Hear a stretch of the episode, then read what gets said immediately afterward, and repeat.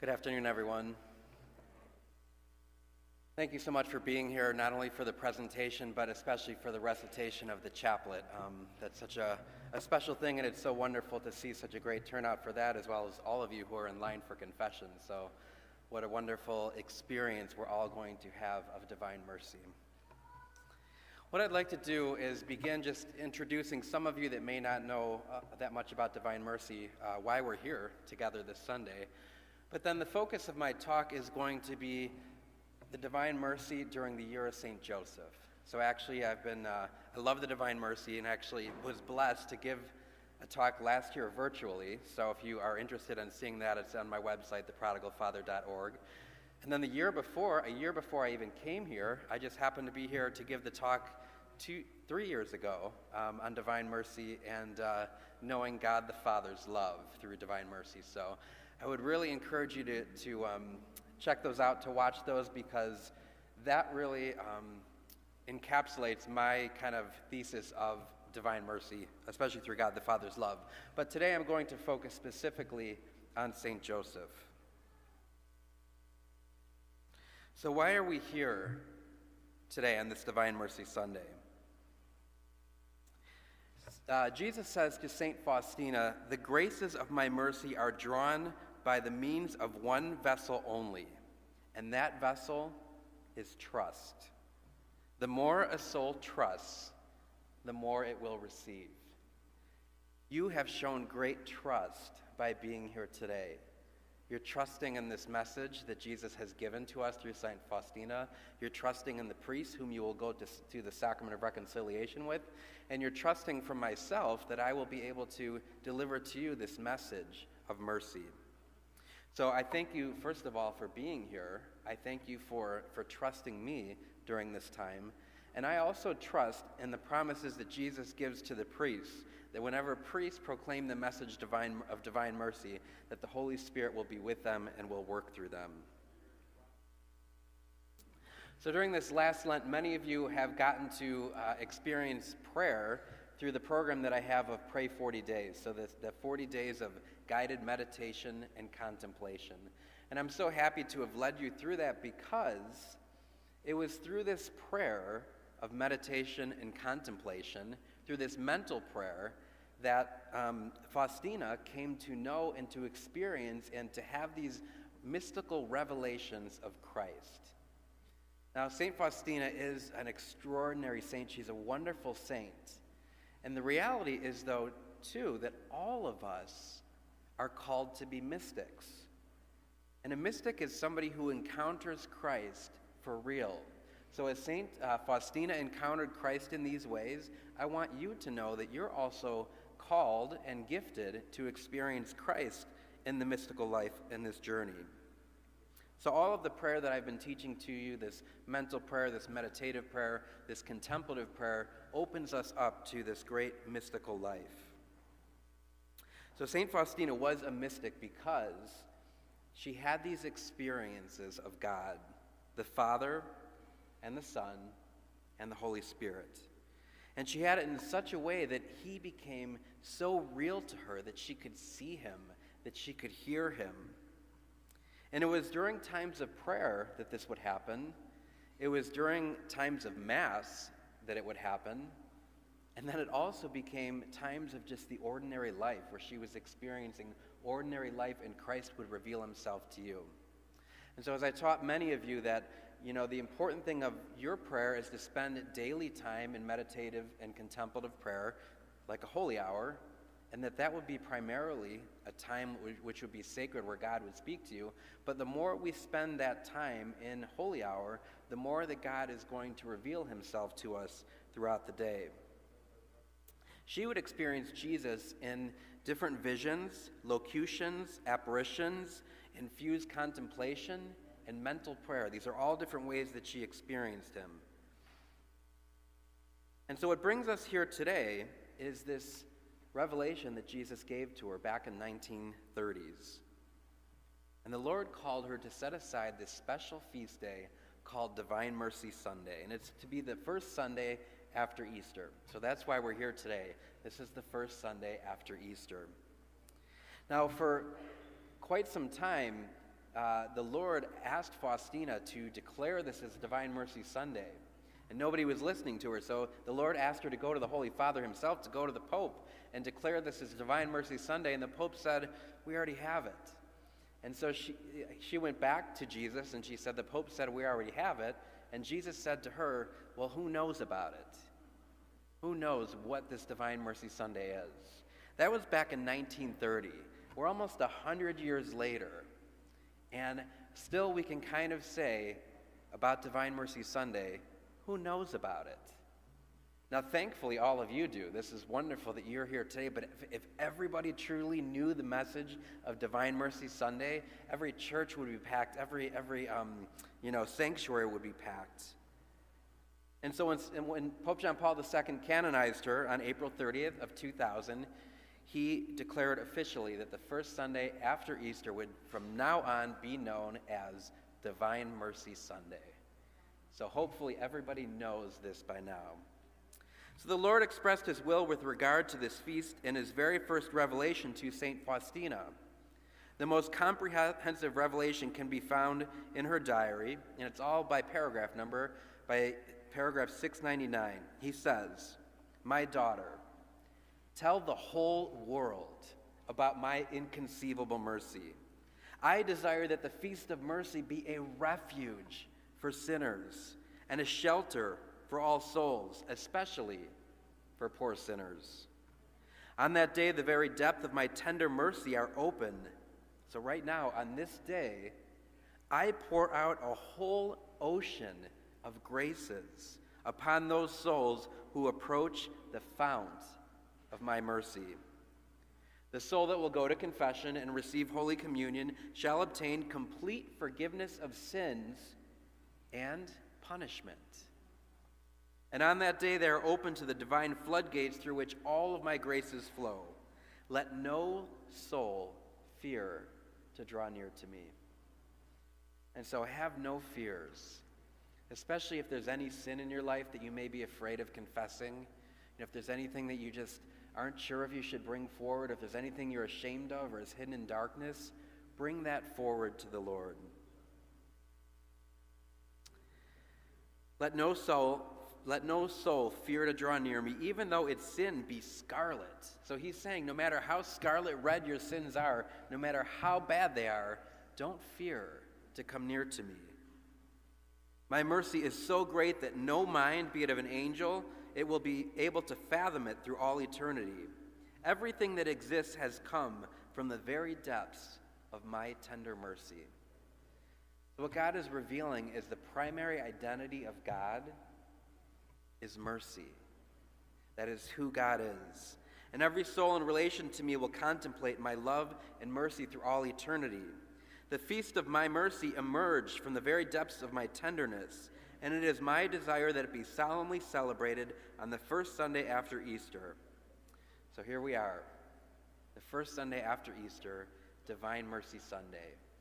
He ends this paragraph with Mankind will not have peace until it turns to the fount of my mercy.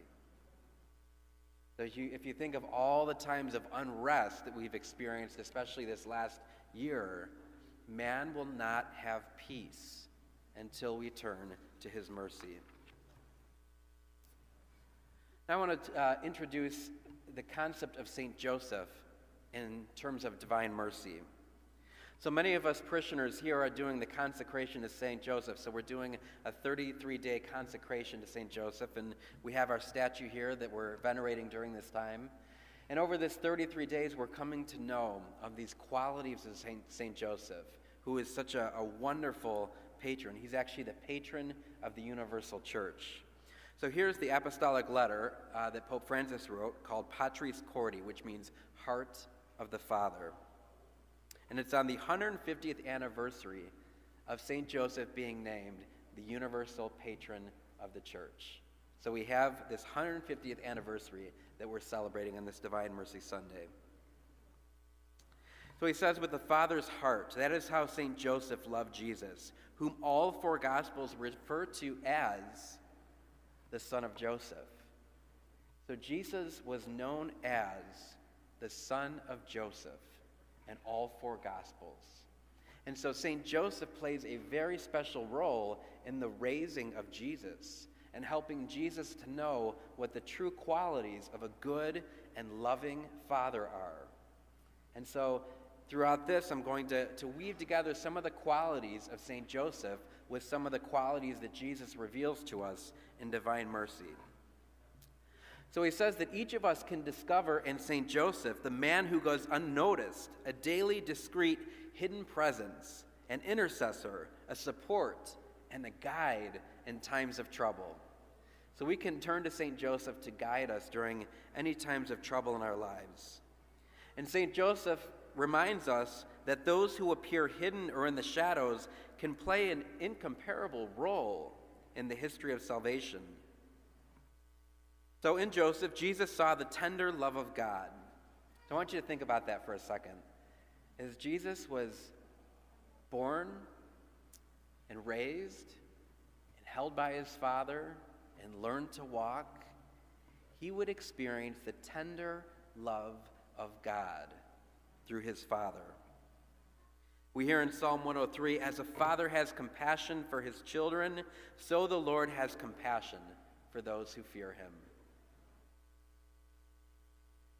We hear that all too often we think that God works only through our better parts, yet most of his plans are realized despite this and in our frailty. Thus, St. Paul can say, To keep me from being too elated, a thorn was given in my flesh, a messenger of Satan to torment me, to keep me from being too elated. Three times I appealed to the Lord about this, that he would leave me. But he said to me, My grace is sufficient for you for power is made perfect in weakness. I want you to think about your own weakness. I want you to think about that thorn that may be in your life and that desire that you have to be rid of it. We must look at even our weaknesses with tender mercy. Pope Francis says that about St. Joseph and about us. We must even look at our weaknesses with tender mercy. St. Joseph was known as being a father in the shadows. And the Polish writer Jan Dobraczyński, in his book The Shadows of the Father, tells the story of St. Joseph's life in the form of a novel. And he uses an image of a shadow to define St. Joseph.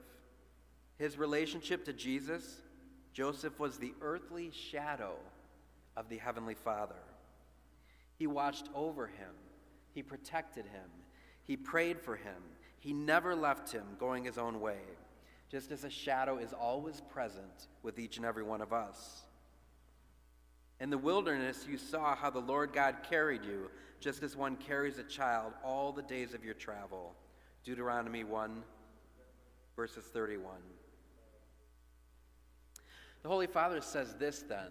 He says, Every priest or bishop should be able to add with the apostle, I became your father in Christ Jesus through the gospel. Paul likewise calls Galatians, my little children, with whom I am again in travail until Christ formed me in you. So I want you to think about the father figures that you have had in your life, the ones that especially showed you tenderness. That may be your own father, that may be a grandfather, maybe a father figure, maybe a priest or a confessor, someone that has showed you unconditional love and tenderness. And then we hear Jesus say, I trust that in talking about divine mercy on this great feast, as your priest can say, I became your father in Christ Jesus through the gospel. So hopefully, right now as I talk, in some way, I can be your father revealing to you this message of divine mercy. Okay, so now back to divine mercy. These are some of the, the basic things. So there's uh, five points that I just want to briefly go through for those of you that may not know about Divine Mercy Sunday.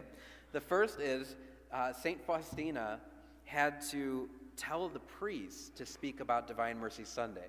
So notice Jesus reveals himself to St. Faustina and says, Tell my priests about Divine Mercy Sunday. Isn't that interesting? He doesn't go to the priest, he goes to St. Faustina. What's very interesting for me, too, is I didn't come to learn about divine mercy at the seminary. It was not in any of our classes, it was nothing that I ever learned about. You know how I got to learn about divine mercy? Through lay women. I have five copies of Divine Mercy that, that women have given to me over the years and said, You must read this book, you must read this book, you must read this book, you must read this book. If any, any of you have the copy with you of Divine Mercy, can you hold that up so people can see? It's a thick book. Yeah, there's a really thick one right there. So it's not, a, it's not a little book to get through. It's like 750 pages, right? So every time I would get that and I would be at the seminary, I would think, ah, I don't have time to read that, you know? And um, you would think that if somebody gave me five books, five different ladies gave me five books, I might read it, right? Well, we're a little bit slow sometimes. And finally, it was during the year of mercy that I read St. Faustina's work, her diary. And I absolutely fell in love with it. Um, for me, even to write these talks, I feel so blessed to write this talk every year because I get to go back and to um, just immerse myself in her writings, and it's over and over and over again. Jesus, I trust in you. I trust in you. No matter what happens in my life, I trust in you. No matter what sin clings to me, I trust in you. It's such a beautiful message. And if you don't get it by reading the first 10 pages, you got 750 pages more of Jesus, I trusted you. We have to trust, and when we trust, we will experience his mercy. So the first is to speak to my priest about divine mercy. So you got me, okay? You got me. But you don't have every priest. A lot of priests don't know the message of divine mercy. And so I just kind of challenge you with that to take the message of divine mercy to your priests. Give them seven copies of it. Do whatever it takes till they realize they got to read it. So that's the first thing, is she said, Tell my priests. The second thing is, she, is Jesus declared that the Sunday after Easter is to be the feast of my mercy. And priests are to tell everyone about the great and unfathomable mercy. I am making you, me, an administrator of his mercy. Administrator of his mercy. Administrator of his mercy. Administrator of his mercy. The priests that are hearing confessions right now. What an awesome, that's what they're doing. They're showering you with God's mercy. And then he says, Tell the confessor that the image is to be on view in the church, and by means of this image I shall be granting many graces to souls. So let every soul have access to it. So we have the Divine Mercy image on display as well. That's good. Number three, I desire that priests proclaim my mercy of mine, this great mercy of mine towards souls of sinners. And he says the dis- distrust of a chosen soul causes me greater pain. Despite my inexhaustible love for them, they do not trust me. So that's my offering for you is can you and will you trust him again? If that trust has been broken or if that trust has fallen away, can you trust him once more?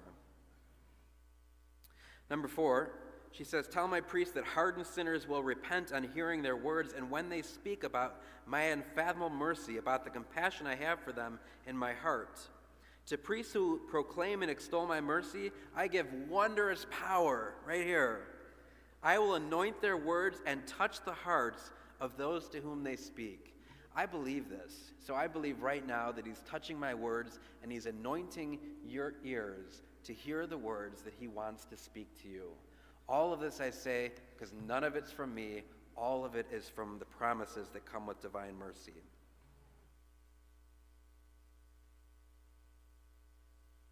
The fifth and final one, she's, and this is happening to her, she's walking down the kitchen, by the way. And Jesus hears, speaks to her these words in her souls, and she says, Say unceasingly the chaplet I have taught you. So, the chaplet we're going to pray at 3, 3 o'clock, he just says, Say it unceasingly. But then he says, Whoever will recite it will receive great mercy at the hour of death. So I'll be talking about that with St. Joseph in a few moments here, who's the patron of a happy death. He says, Priests will recommend it to sinners as their last hope of salvation. So when you are dying, recite this prayer. If you can't recite it, you better tell everybody that you know that when you're dying, you want them at their bedside reciting their prayer. You want them reciting this prayer for you. He says priests will recommend it to sinners as their last hope of salvation. And even if there was a sinner most hardened, if you can think of the hardest sinner there ever was, the worst person there ever was, on their deathbed, if they were to recite this chaplet only once, he would receive the grace of my infinite mercy. I want to read that phrase again because he talks about the deathbed that we'll receive that at our death, but that the chaplet doesn't, we don't have to wait till we're dying to recite it. That if we recite the chaplet that you're going to recite at 3 o'clock only one time in your whole life, you would receive the grace of his infinite mercy. Wow, like what's going to happen here at 3 o'clock? That we're going to recite this chaplet together and receive his infinite mercy.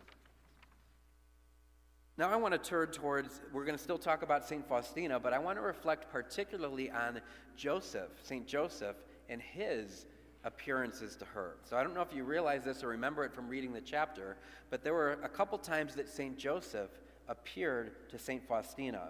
So as I was writing this talk, or coming up with the idea of this talk, just in the back of my mind, I remembered something about that. I remembered there were a couple times St. Joseph uh, appear because we usually don't hear about that, right? In apparitions, a lot of times we only hear about Mary appearing.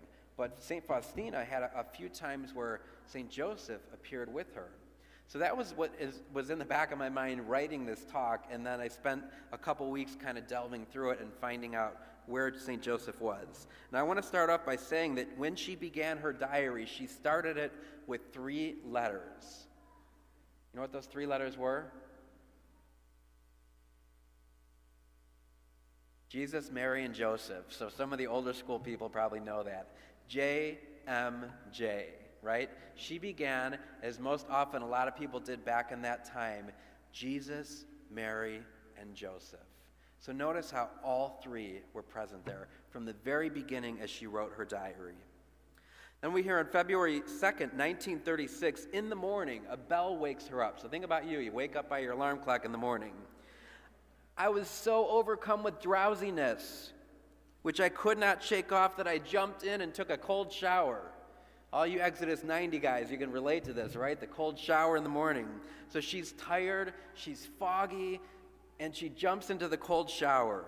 And after two minutes, the sleepiness left her, and I came to meditation. So she went to meditation. She spent her time in prayer, and a host of absurd thoughts swarmed into my head. That never happens to you, right? She's trying to pray. She's tired. She takes a shower. There's all these absurd thoughts. We don't get graphics of what they were, but they're absurd. So much so that she struggled throughout the entire meditation. She prayed, and the entire meditation, she struggled with, with these obscure thoughts. Remember what I told you? If you pray and you spend your time in holy hour, and if you're tempted a thousand times, but a thousand and one times you return your attention, the grace is there. You might, you might have your whole holy hour and not experience what you're looking for, but it's fruitful. So for her, she spends the whole time, she struggles the entire meditation. Nothing happens. Jesus doesn't speak to her in the meditation. She still spent the whole time there. But then she says it was the same time during another prayer time when Mass began a strange silence and a joy filled my heart. Just then, I saw Our Lady with the infant Jesus, and the old man, is what she calls him, St. Joseph, standing behind them. The Most Holy Mother said to me, Take my dearest treasure. And she handed me the infant Jesus. When I took the infant Jesus in my arms, the Mother of God, and St. Joseph, disappeared. I was left alone with the infant Jesus. Mary and Joseph always want to give us Jesus. Mary and Joseph will be there to give us Jesus. Some people worry about too much devotion to Mary or St. Joseph, and um, we never have to worry about that because they're always going to give us their son. So then she says, I have accepted this favor of this treatment, but I am fully resigned to the will of God. Let God do with me as I please. So she's having still more struggles, and she finally says, All right, I'm just going to accept that this is going to be my journey. I desire nothing but the fulfillment of the holy will of God, and I'm uniting myself with the Mother of God. I'm leaving Nazareth and going to Bethlehem, and I will spend Christmas there with strangers, yet with Mary and Joseph, because such is the will of God. I'm striving to do the will of God in all things, and I do not desire to return to health more than death. I entrust myself completely to the infinite mercy and as a little child, I am living in the greatest peace. I am trying only to make my love for him deeper and purer, to be a delight of his divine glance. Then the Lord took me, or the Lord told me to say this chaplet for nine days before the Feast of Mercy. It is to begin Good Friday, and by this novena, I will grant every grace possible to souls. So, some of you may not have known this, but the last uh, nine days, a lot of you have probably been doing the novena to Divine Mercy. And this was something that was proclaimed by our Lord to Jesus after her experience with Mary and Joseph. And so we have that nine day novena. Now, I want to talk about St. Joseph and, and, and bring uh, a little bit more light onto him. St. Joseph, one of the titles for Joseph is spouse of the Mother of God.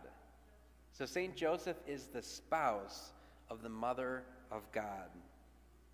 We hear in, this, in the Eucharistic prayer, uh, a number of them, but Eucharistic prayer 2, I want to quote Have mercy on us all, we pray, that with the Blessed Virgin Mary, Mother of God, with Blessed Joseph, her spouse, and with all the saints and angels. Glorious Saint Joseph, spouse of the Virgin Mary, we beseech you through the heart of Jesus Christ Grant your fatherly protection. So, St. Bernardine of Siena mentions this, and she says, O Joseph, Virgin of Jesus, most pure spouse of Mary, pray for us daily to the Son of God that, armed with the weapons of his grace, we may fight as we ought in life and be crowned by him in death. The next vision that she has St. Joseph urged me to have a constant devotion to him. Isn't that interesting? This consecration of Joseph is nothing new, so St. Joseph is urging her to have a devotion to him, a constant devotion. And he himself told me to recite three prayers the Our Father, the Hail Mary, the Glory Be, and then the Memorare. So each day to recite three prayers, those three prayers, and the Memorare. He looked at me with great kindness and gave me to know how much he is supporting this work of mercy. He has promised me this special help and protection. Notice St. Joseph is promising her protection. I'll talk about that in a little bit. And I recite the requested prayers every day, and I feel his special protection. So the Our Father, the Hail Mary, and the Glory Be every day, and the, the Memorare, which I'm just going to read briefly here. Remember, O most gracious Virgin that never was it known that anyone who fled to your protection, implored thy help, or sought thy intercession was left unaided. Inspired in this confidence, I fly unto thee, O Virgin of Virgins, my mother. To thee do I come, before thee I stand, sinful and sorrowful, O Mother of the Word incarnate. Despise not my petitions, but in thy mercy hear and answer me. So Joseph says, I want you to have this special devotion to me. And as he's asking her for this special devotion, he says, Oh, and by the way, I want you to pray the Memorare every day. Now, what's the Memorare devotion to? Mary. So Joseph is saying, Be devoted to me, and I'm going to point you back to my mother, and Mary and myself are going to point you and give you our Lord Jesus. The next quality of St. Joseph I want to talk about is St. Joseph the Dreamer. So here's a, a vision that she has, and this is just so cool how it ties in with this year. She says, When I arrived at midnight mass, so this is Christmas, from the very, very beginning, I steeped myself into deep recollection. So I want you to notice this. She goes to midnight mass, and before mass, she does something that not all of us probably do. She steeps herself into reflection. It's so important that we come to mass that we, we we prepare ourselves, that we steep ourselves into this recollection and time of reflection. as she's doing this, she has a vision. I saw the stable of Bethlehem filled with great radiance. The Blessed Virgin, all lost in the deepest of love, was wrapping Jesus in swaddling clothes. But St. Joseph was still asleep. Isn't that interesting? St. Joseph was still asleep. Only after the Mother of God put Jesus in the manger did the light of God awaken Joseph, who was also praying. But after a while, when I was left alone with the infant Jesus, who stretched out his little hands to me, and I understood he wanted, to ta- he wanted me to take him into my arms. Can you imagine this happening? Jesus reaching his arms out to you to take him into his arms? Jesus pressed his head against my heart and gave me to know by his profound gaze how good he found it to be next to my heart. So she's got Jesus on her heart, just simply gazing into her eyes. If you've ever held a child in your arms, you know what that's like, especially when they look back at you. How good he found it to be next to my heart. In that moment, Jesus disappeared, and the bell was ringing for Holy Communion. So, in that whole time that she came to prepare for Mass, she entered into this beautiful and extraordinary prayer that she experienced. I want to talk about uh, Joseph sleeping. So you notice that we heard that part in the, in the vision that when she first saw the vision, Mary was awake and tending to Jesus, and Joseph was asleep. In, uh, on January 16th of 25, 2015, Pope Francis, in his discourse to families in Manila, said, I have a great love for St. Joseph because he's a man of silence and strength. On my table, I have an image of St. Joseph sleeping. And so, some of you have told about that statue that I have of St. Joseph sleeping. It's just such a beautiful image. And he says, even when he is asleep, he's taking care of the church. Yes, we know that he can do that. So, when I have a problem, a difficulty, I write a little note and I put it underneath St. Joseph so that he can dream about it. In other words, I tell him, pray for this problem. Next, rising with Jesus and Mary, those precious moments of repose, of resting in the Lord's Prayer, are moments we might wish to prolong. But like St. Joseph, once we have heard God's voice, we must rise from slumber, we must get up, and we must act. In our families, we have to get up and act. Faith does not remove us from the world, but draws us more deeply into it.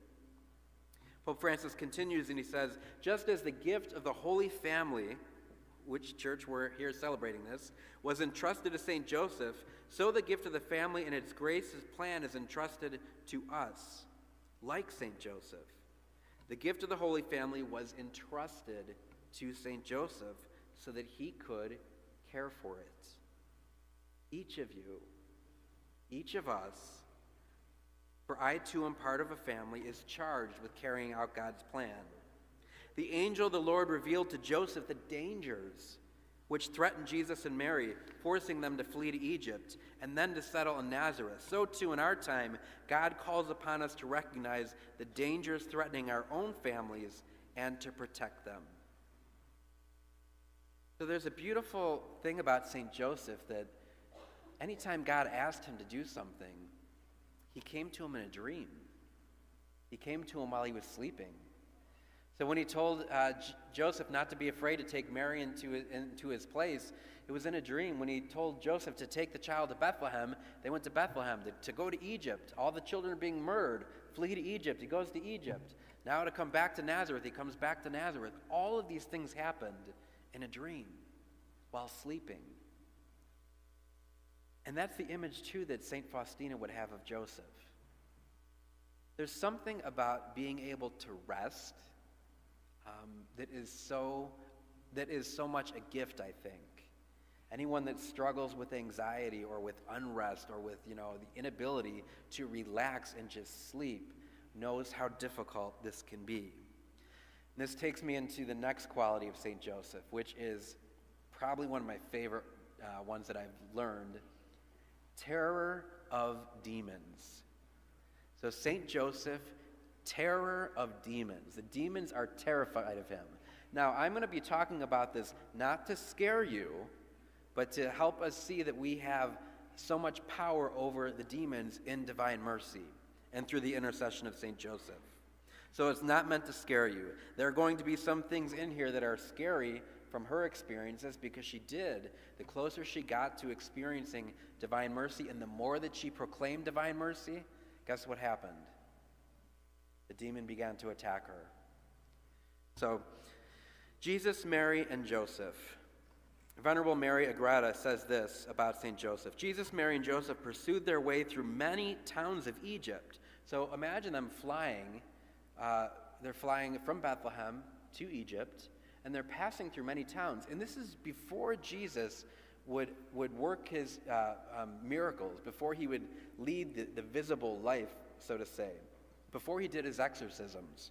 So the Son of God is traveling with Mary and Joseph, and they're going through Egypt and driving out demons, not only from the idols, but from bodies possessed by them, curing many that were grievously and dangerously ill.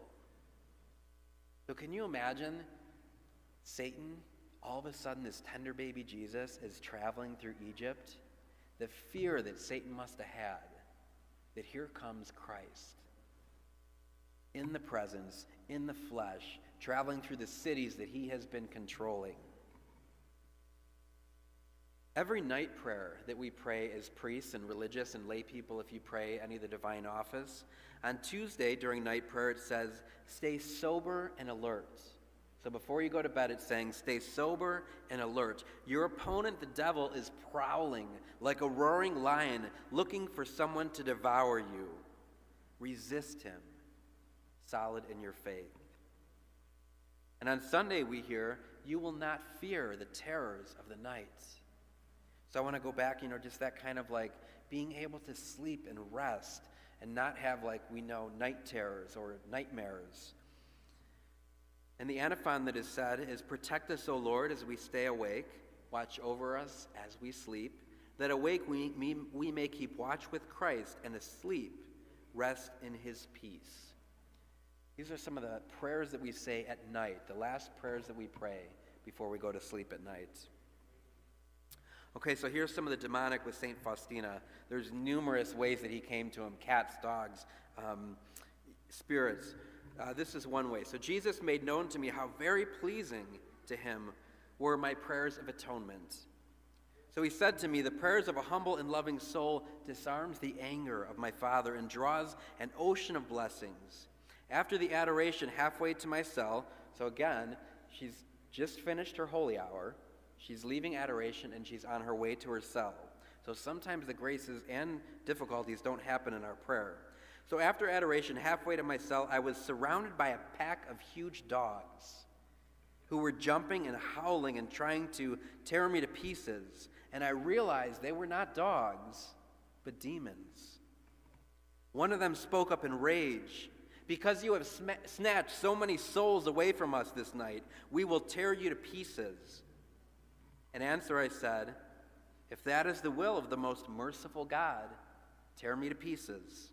For I have justly deserved it because I am the most miserable of sinners. And God is every holy, God is ever holy, just, and infinitely merciful. As she said these words, the demons answered as one, Let us flee, for she is not alone the Almighty God is with her. Even the demons would fly from her. St. Joseph, terror of the demons. So then she said, I fell asleep as soon as I lay down, but about seven o'clock, Satan shook my bed. I awoke instantly and I started to pray peacefully to my guardian angel. Then I saw the souls who were doing penance in purgatory. This is a very important part for us, how we can pray for the souls in purgatory. She says, They appeared like shadows, and among them I saw many demons. One of these tried to vex me, taking the form of a cat. And he kept throwing himself onto my bed and on my feet, and he was quite heavy, as if weighing a ton. I kept praying the rosary all the while, and toward dawn, the beings vanished, and I was able to get some sleep. When I entered the chapel in the morning, I heard a voice in my soul You are united to me. Fear nothing. But know, my child, that Satan hates you. He hates every soul, but he burns with a particular hate for you because you have snatched so many souls from his dominion. You and I have this power in the Divine Mercy Chaplet. Next, she says, Today the Lord came to me and said, My daughter, help me to save my souls. So God is coming there and say, I want you to help me save my souls. You will go to a dying sinner and you will continue to recite this chaplet. So think about this. Dying sinner, somebody is on their bed, they could be hardened sinner. You go to them, recite their chaplet, and in this way you will attain for him the trust in my mercy. You will obtain for him the trust in my mercy. You hear that? You will attain for him the trust of my mercy. Reminds me of the, the paralyzed man that was taken uh, on the mat with the, his, the four people that took him on the mat and lowered him down. And Jesus says to the man, Their faith has saved you. Your faith can save other people, even if their faith is hardened. So he says, You will go to a dying sinner, you will continue to recite my chaplet. So here's a very practical thing you can do. Go to anyone that you know that is dying, especially sinners, recite their chaplet. If you can't be there, you know, do it from wherever you are. And in this way you will obtain for him trust in my mercy, for he is already in despair. And she says, Suddenly I found myself in a strange cottage where an elderly man was crying and dying amidst great torments. All about the bed was a multitude of demons and the family who were crying. And when I began to pray, the spirits of darkness fled with hissing and threats directed at me. The soul became calm, filled with trust, and rested in the Lord. So you have a wonderful power not only to help people uh, to get out of purgatory, but to help people as they're dying. And this brings me to the final uh, point that I have St. Joseph, patron of the dying. So he's known as the patron saint of a happy death. And I want you to think about this in, in, in combination with divine mercy. That if we get to pray the Divine Mercy Chaplet upon our death, or we pray it with somebody else as they're dying, or somebody prays it with us as we're dying, we will experience a happy death. We will experience this great infusion and layering of God's mercy upon us. So, St. Uh, Saint Joseph is the patron saint of a happy death. St. Francis de Sales wrote about him in a treatise on love, and he said, For years I have thought of writing on holy love and have done my best. If this book falls short, may God still bless your reading. And he dedicates this entire treatise on love to Mary, the mother of delightful love, and to Joseph, the father of cordial love. So, this love of the heart that St. Joseph has for us.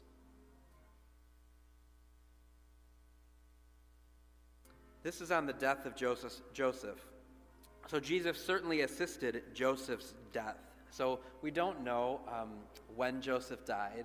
It's presumed by a lot of church scholars, saints, early church fathers, that he probably died sometime between when he was born and, uh, you know, the, then the, the silent years before he began to work his miracles. So, did not Joseph offer gentle kindness at birth? So, think about everything that di- Joseph did for Jesus, all the difficult things that he got him through, you know, to, to going with Mary to Bethlehem, to being there, to finding a stable, you know, one of the beautiful things I think um, this year for St. Joseph, Pope Francis wrote a letter to St. Joseph. And he talked about different qualities of St. Joseph. And one of my favorite qualities he mentioned is that Joseph has a creative courage. And that means that any situation that Joseph went into, you know, so the angel told him to go to Bethlehem.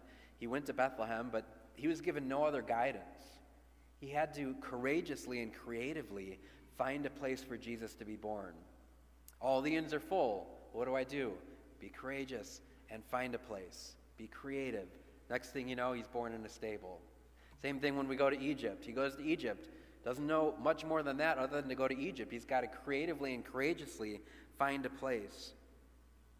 So we hear that, that Jesus would have returned this a hundredfold to Joseph. Joseph would have carried Jesus to Egypt and on return to Nazareth. would not Jesus also carry Joseph into glory at the ascension? Having already performed his duties toward Jesus, Joseph could only say, I have finished the good work that you gave me to do. Such was the death of Joseph, who performed the most loving duties of the Son of God. This is the last prayer, uh, last part of the prayer St. Alphonsus Liguori wrote. He said, By that assistance which Jesus and Mary gave you at death, I beg you to protect me in a special time at the hour of my death, so that dying assisted by you in the company of Jesus and Mary, I may go, thank you in paradise and in your company. And finally, Jesus' words to St. Faustina for souls who are dying. He said to her, The promises of grace and mercy for the dying. It pleases me to grant everything to souls who ask of my mercy by saying the chaplet. So he will give you everything that you ask when you say the chaplet. When hardened sinners say it, I will fill their souls with peace. So if you can get somebody who is a hardened sinner to pray this chaplet, their soul will be filled with peace. And at the hour of death will be a happy one. So if they pray this, or if you've prayed this, or if we pray this, at the hour of our death, it will be a happy one. He says, Let us not despair if we experience miseries in life. Let us throw itself into the arms of my mercy, for no soul that called out to my mercy has ever been disappointed or brought to shame. And write that when you say this chaplet in the presence of the dying, I will stand between my Father and the dying person, not as the just judge, but as the merciful Savior. When you pray this chaplet with somebody who is dying, you are granting them a happy death. So he says, when I began to say she, she, when I began to say the chaplet, I saw the man dying in the midst. And then she says, I saw Jesus just as he is depicted in this image. The rays that issued from Jesus' heart enveloped the sick man, and the powers of darkness fled. She says, God's mercy sometimes touches the sinner at the last moment in wondrous ways and mysterious ways. So don't give up on that person that you know that is, has a hardened heart. Don't give up on that person that's been away from the church. Don't give up on anyone. To have mercy on the world and especially on poor sinners who are dying at that last, last moment. I often accompany a person who is dying far away. So she says, too, if she can't be there, she accompanies that person who is dying far away. But my greatest joy is when I see the promise of mercy fulfilled in the souls. The Lord is faithful. What he once ordains, he truly fulfills. So I thank you for this uh, time of spending with you on Divine Mercy. Just going to remind you real briefly on the, uh, the seven points. So, first is to celebrate the feast on the Sunday after Easter. So, that's this Divine Mercy Sunday. Sincerely repent of our sins. So, if you can repent of any sins sincerely that you have, place our complete trust in Jesus. Go to confession, preferably before the feast or during the feast. This is great. Receive Holy Communion on the feast. Venerate the image of mercy. And then finally, be merciful to others through our actions, words, and prayers on their behalfs. So may we all enjoy this wonderful feast of divine mercy. And finally, she says at 3 o'clock, implore my mercy. We're going to do that right now. At 3 o'clock, implore my mercy, especially for sinners. And if only for a brief moment, immerse yourself in my passion, particularly for in, in my abandonment at the moment of agony. This is the hour of great mercy. In this hour, I will refuse nothing to the soul that makes a request of me in virtue of my passion.